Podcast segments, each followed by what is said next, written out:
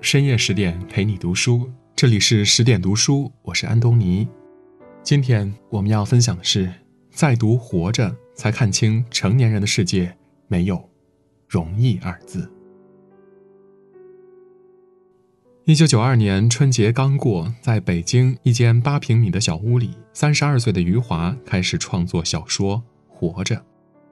他的创作灵感来自一首美国民谣《老黑奴》。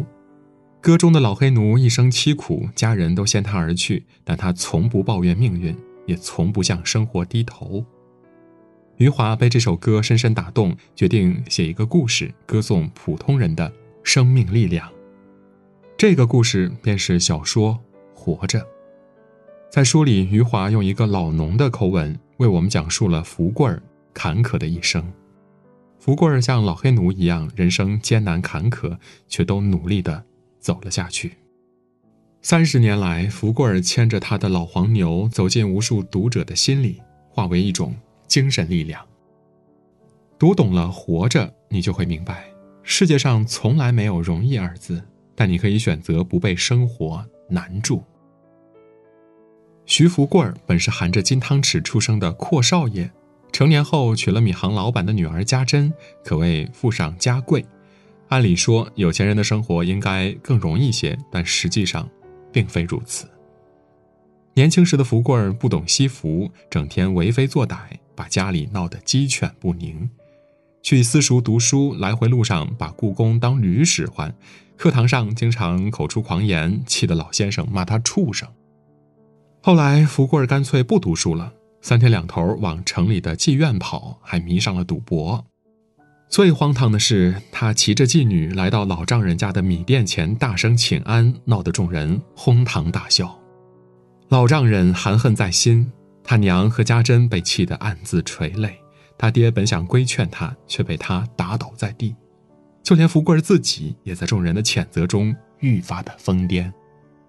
当时，福贵儿和家珍已经有了女儿凤霞，家珍又身怀六甲。本应幸福的一家人，却因福贵儿的作，一个一个活得愁云惨淡。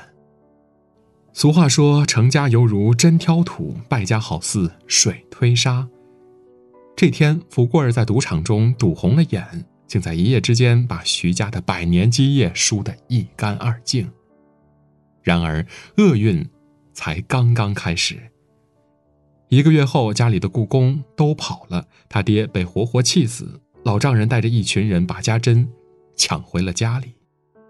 福贵恨天恨地，但最恨的还是他自己。他一连几天睡不着觉，脑袋疼得快要炸开。他嚎啕大哭，哭得腰杆子都直不起来。命运不会因为你知错就放手，生活逼着他擦干眼泪，下地干活。福贵儿从地主那儿租来五亩良田，开始耕种。常年养尊处优的他，感觉自己每天都要累死。他再也不是锦衣玉食的少爷，而是一个谁都可以骂几句的泥腿子。福贵儿觉得人活着可真难，有钱的时候难，没钱的时候更难。正如路遥在《平凡的世界》里的这句话。每个平凡而普通的人，时时都会感到被生活的波涛巨浪所淹没。无论是住高楼还是一身锈，谁都不会被生活轻易的放过。有人为了填饱肚子，背着几个月大的孩子在工地搬砖；有人为了全家的生计，常年忍受着职场的不公和压抑；有人在 ICU 外放声痛哭，打遍电话都没借来一分钱。在命运掀起的巨浪中，谁都有翻船的时候。等你在苦难的漩涡里熬久了，终会明白，人生不易，艰难本就是生活的常态。梁启超曾说：“患难困苦是磨练人格之最高学校。”生活的巨变让福贵儿吃了不少苦，但也让他脱胎换骨。泥土最养人，日复一日的劳作强壮了福贵儿的体格，与老娘和女儿相依为命的日子，教会了他懂得珍惜。半年后，家珍抱着刚出生的儿子跑回来了，看着齐齐整整的一家人，福贵儿心里有说不出的欢喜。只可惜安稳的日子刚过了一年，福贵儿就被国民党炮队抓了壮丁。他连回家的机会都没有，就被枪杆子指着往北走，而这一走就是一个多月。好歹过了长江，脚跟还没站稳，整个炮队就被解放军围住了。炮队很快弹尽粮绝，偶尔有飞机空投粮食，福贵就混在几百人里向地上扑，往往是大饼没扑着，自己却被撞得鼻青脸肿。晚上睡觉，子弹在坑道上来回飞，遇上大雪天，更有不少人被活活冻死。有人开始逃跑，可没跑多远就被毙掉了；也有人受不了这个罪，拿枪打烂了自己的脑袋。身处死境，福贵儿却在咬着牙坚持，因为他心里有团火，这团火就是他的家。家是他求生的信念，给了他巨大的力量。不久后，解放军打败了这支炮队，并帮助福贵儿这些残兵回了家。回家第一晚，福贵儿怎么也睡不着。他和家珍还有两个孩子挤在一起，他的心里又踏实又暖和，一遍遍对自己说：“回家了。”很喜欢作家刘同的一句话：“在无涯的时光里，愿我们一起追随光亮，做个内心有光、有能量的人，然后也能给予别人光亮与温度。无论这束光源来自哪儿，必将在黑暗中照亮前路。”你是否见过凌晨三点的海鲜市场？当大部分人酣睡的时候，已经有人站在寒风中接货卸货。他心里想的可能是女儿的生日礼物，可能是父亲的一瓶好酒，也可能是兄弟的一件难事。你是否见过与病魔抗争到底的人？当命运不再眷顾，他们仍奋力去延长自己的生命线。他们心里可能存有对世界无限的爱。也可能仅仅只是不服输。人生匆匆数十载，总有一些日子暗淡无光，甚至无比煎熬。但只要你心中有光，生活就有尽头。只要心劲儿还在，活着就不难。法句经中说：“诸行无常，一切皆苦。”用这句话形容福贵儿的一生，再适合不过了。福贵儿回家后没几年，村里就闹起了饥荒。无米下锅时，一家人就去挖树根、啃树皮；再饿了，就趴在池塘边喝一肚子水。当村里有人饿死的时候，家珍就向城里的父亲要来四十斤小米。幸亏这些粮食，福贵儿一家才渡过了难关。然而，福贵儿躲过了天灾，却没躲过人祸。几年后，有庆因为无偿献血被黑心的医院活活抽死。凤霞嫁人后，因为生孩子难产而死。三个月后，家珍病重，也跟着这双儿女去了。苦难远远没有结束。四年后，女婿二喜因为意外死亡。又过了三年，外孙苦根因为吃坏了肚子被胀死。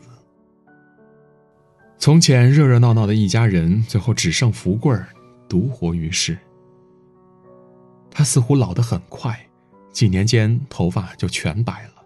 他没有把痛苦的往事深埋心底，反而很爱向外人讲起他的故事。他经常说起妻子对自己的好，儿女们的懂事，还有外孙的顽皮可爱。他记得家珍最大的愿望是给自己做一辈子鞋。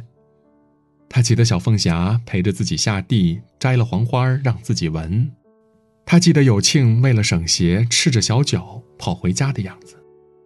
他记得苦根睡着后在梦里大喊：“福贵儿，福贵儿。”这些人永远的离开了，但又好像从未离开过。